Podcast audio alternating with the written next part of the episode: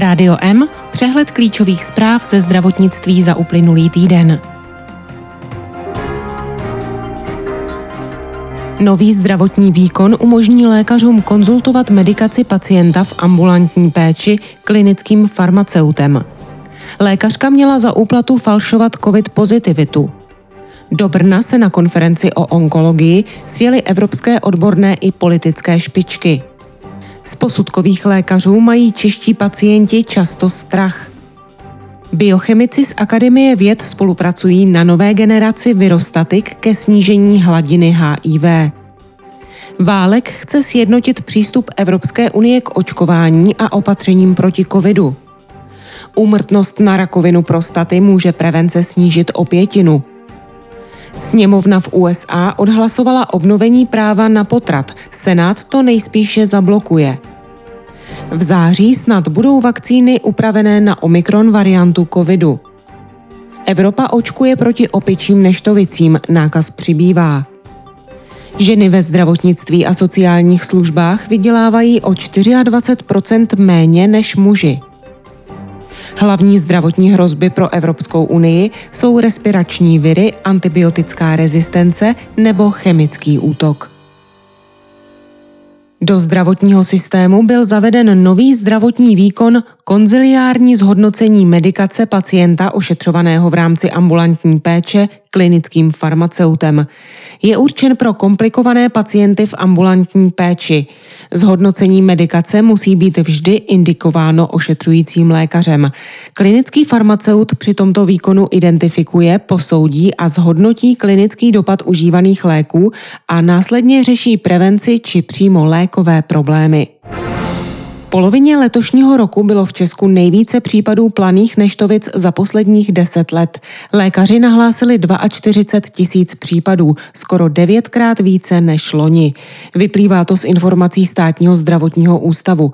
V květnu se v České republice objevily také první případy tzv. opičích neštovic. Do dneška jich je celkem devět. Jde ale o jiný virus a nákazy spolu nesouvisí. Česká republika by měla podle ministerstva zdravotnictví dostat 2800 vakcín proti opičím neštovicím. Očkovací látky pořídila Evropská komise ze společného rozpočtu. Česko za ně nebude platit.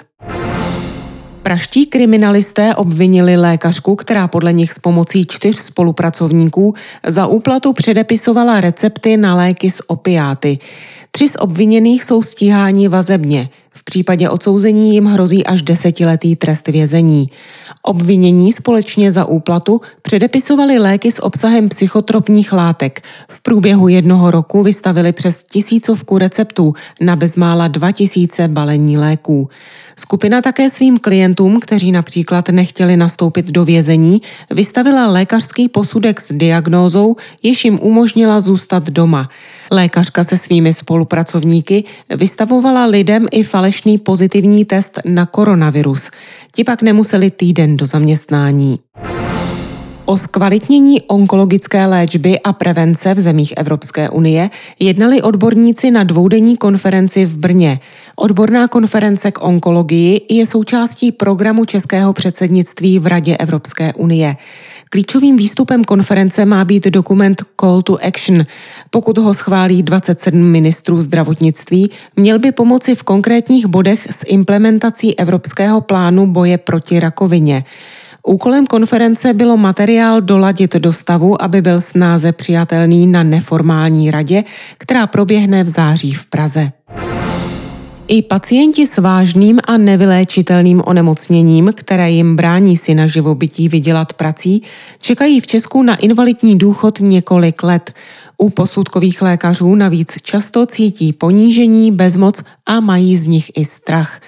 Podle průzkumu pacientské skupiny Skleroderma revmaligy uvedlo přes 80% z dotázaných pacientů se sklerodermií, že jim nemoc brání pracovat bez omezení. Invalidní důchod prvního stupně úřady přiznali pouze dvěma pětinám, horší stupeň pak třetině dotázaných. Podle průzkumu spolku Amélie, který pomáhá onkologicky nemocným, je s výkonem posudkových lékařů nespokojena většina dotazovaných pacientů. Lidé u posudkových lékařů cítí často bezmoc. Srdce u nás lékaři loni transplantovali 74 pacientům. Za letošních prvních pět měsíců pak dostalo v Česku náhradní srdce 34 lidí. Počet loňských transplantací srdce se výrazně neliší od předchozích pěti let. Na nové generaci virostatik, která u pacientů umožňují snížit hladinu viru HIV, spolupracují vědci z Ústavu organické chemie a biochemie Akademie věd. Molekula je nyní ve druhé fázi klinického testování, řekl ředitel ústavu Jan Konvalinka. Vědci pracují i na dalších výzkumech týkajících se viru HIV. Zatím nejúčinnější léčivou látku proti HIV Tenofovir v 80. letech v Pražském ústavu syntetizoval chemik Antonín Holý se svou skupinou. Stala se základem řady léků vyráběných americkou firmou Gilead Sciences, které u pacientů výrazně zpomalují nebo zastavují průběh onemocnění. Od smrti Antonína Holého uplynulo 16. července 10 let. Česko chce během svého předsednictví v Radě Evropské unie docílit sjednocení přístupu členských zemí k očkování a dalším opatřením proti COVID-19. Řekl to ministr zdravotnictví Vlastimil Válek. Ministr chce také otevřít debatu o dlouhodobé podobě dosud jednorázových smluv Evropské unie na společné nákupy vakcín a také o možnosti kombinovat očkování proti covidu s tím chřipkovým. Úmrtnost na rakovinu prostaty by mohla v Česku klesnout až o pětinu. Ukazují to zkušenosti ze zahraničí, kde zavedli screeningová vyšetření. Vyšetření jako součást preventivních prohlídek navrhují urologové i v Česku. V tiskové zprávě o tom informovala Česká urologická společnost České lékařské společnosti Jana Evangelisty Purkyně. Ročně onemocní rakovinou prostaty 8 tisíc mužů. U pětiny se nádor odhalí pozdě. Téměř 40 ordinací se zapojilo v červnu do dní otevřených urologických ambulancí a vyšetřili během nich stovky pacientů. Při preventivní prohlídce jim zdravotníci udělali PSA test z krve a vyšetřili prostatu konečníkem. Například ze 43 pacientů, kteří přišli do nemocnice v Kladně, našli lékaři u pěti nádor. Včas odhalený stačí léčit chirurgicky, u pozdějšího je třeba onkologická léčba. Podle lékařů přijde s pozdním stádiem až pětina pacientů. Rádio M ze zahraničí. Americká sněmovna reprezentantů schválila návrh, který by napříč Spojenými státy uzákonil právo na potrat anulované v červnu nejvyšším soudem. Jedná se o první legislativní reakci demokratické strany na verdikt, který zvrátil téměř 50 let platný výklad americké ústavy.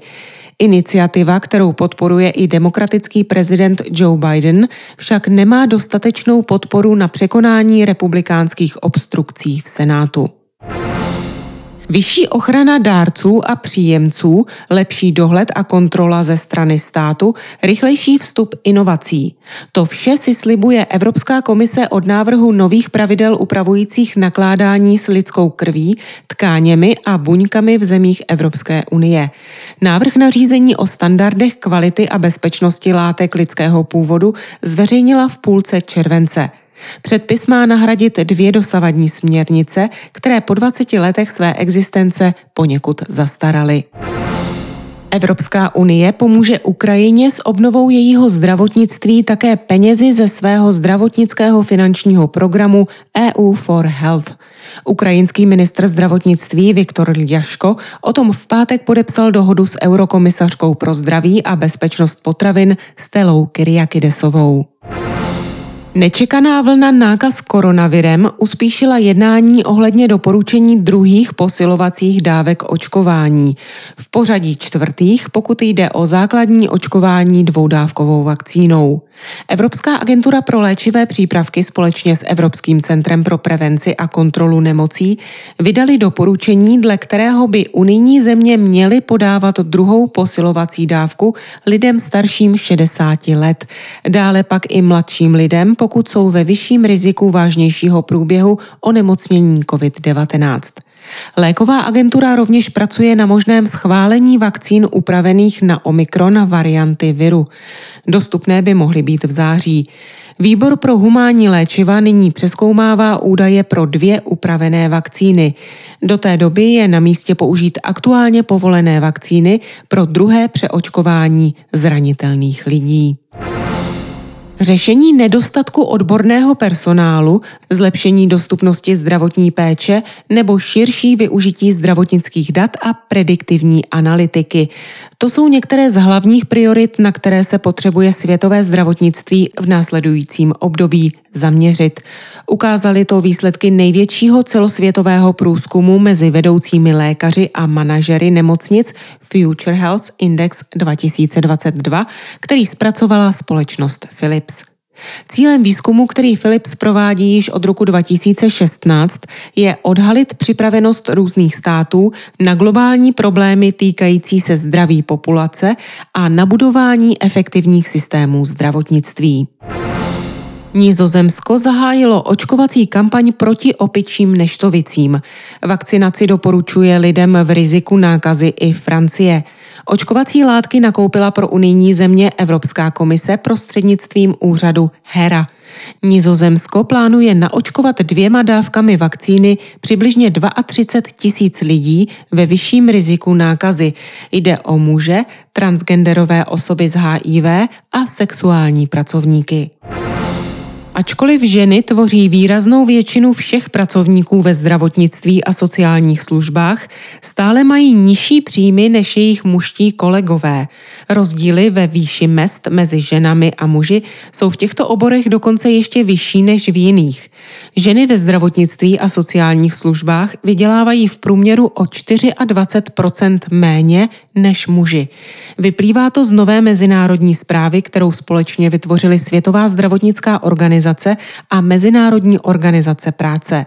Ženy jsou navíc stále penalizovány za to, že se vedle své profese chtějí věnovat také mateřství, což se bohužel děje i v České republice. Diskriminace na základě pohlaví pak přetrvává i během kariérního růstu, kdy ženy méně často získávají a zastávají vedoucí pozice. Respirační RNA viry, antimikrobiální rezistence nebo chemický či biologický útok to jsou hlavní zdravotní hrozby, na něž se musí Evropa podle unijní agentury pro připravenost a reakci na mimořádné situace v oblasti zdraví začít systematicky připravovat, aby byla schopna v případě potřeby rychle a účinně zareagovat. Je to vůbec poprvé, kdy si Evropská unie jasně definovala vlastní priority v oblasti zdravotních hrozeb, jimž se chce do budoucna věnovat. V předstihu na to vyčlenila finanční prostředky. Tolik zprávy, které připravila Marcela Alfeldy Šperkerová. Naslyšenou příště se od mikrofonu těší Marcela Žižková.